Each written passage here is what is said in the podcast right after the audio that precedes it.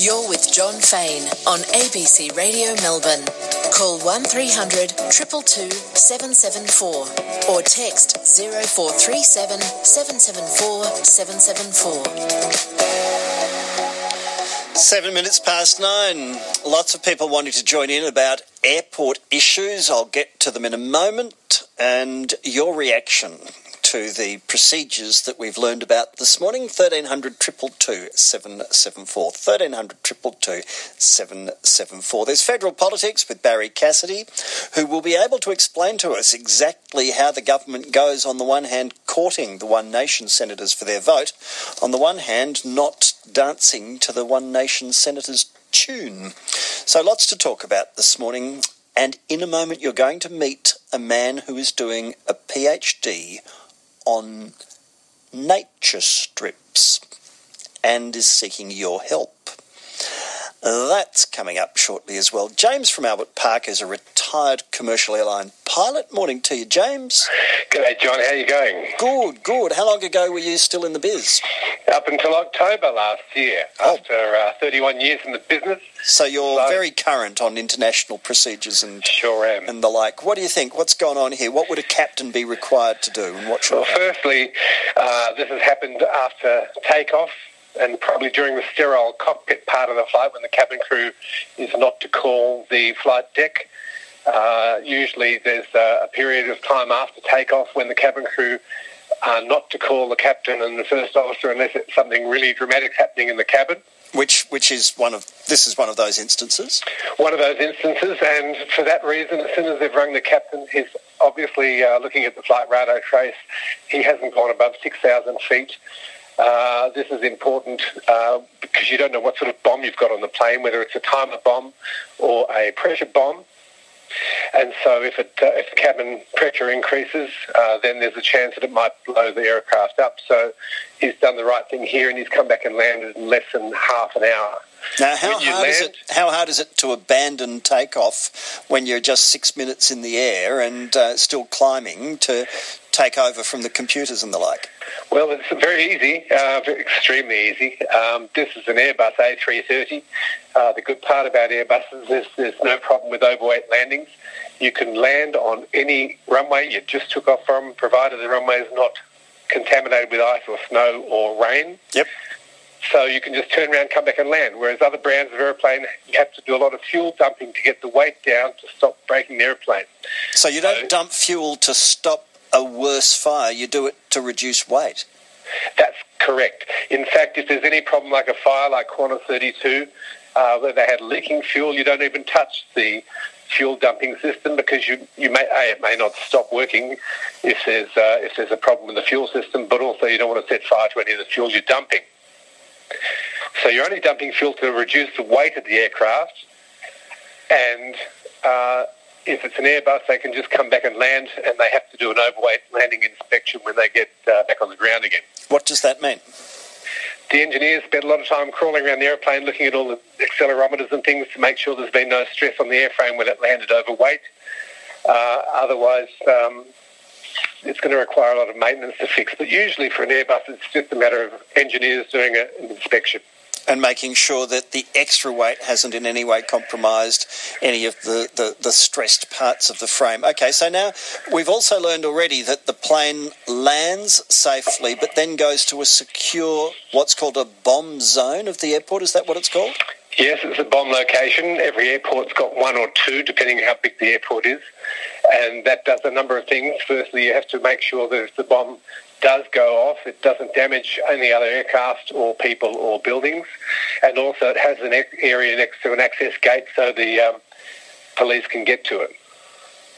All right, now there's some controversy already this morning, and any number of people expressing their surprise that passengers are left on a plane for so long, in this instance 90 minutes, whilst the the special operations group or the heavily armed, uh, almost military style police came to remove the offender.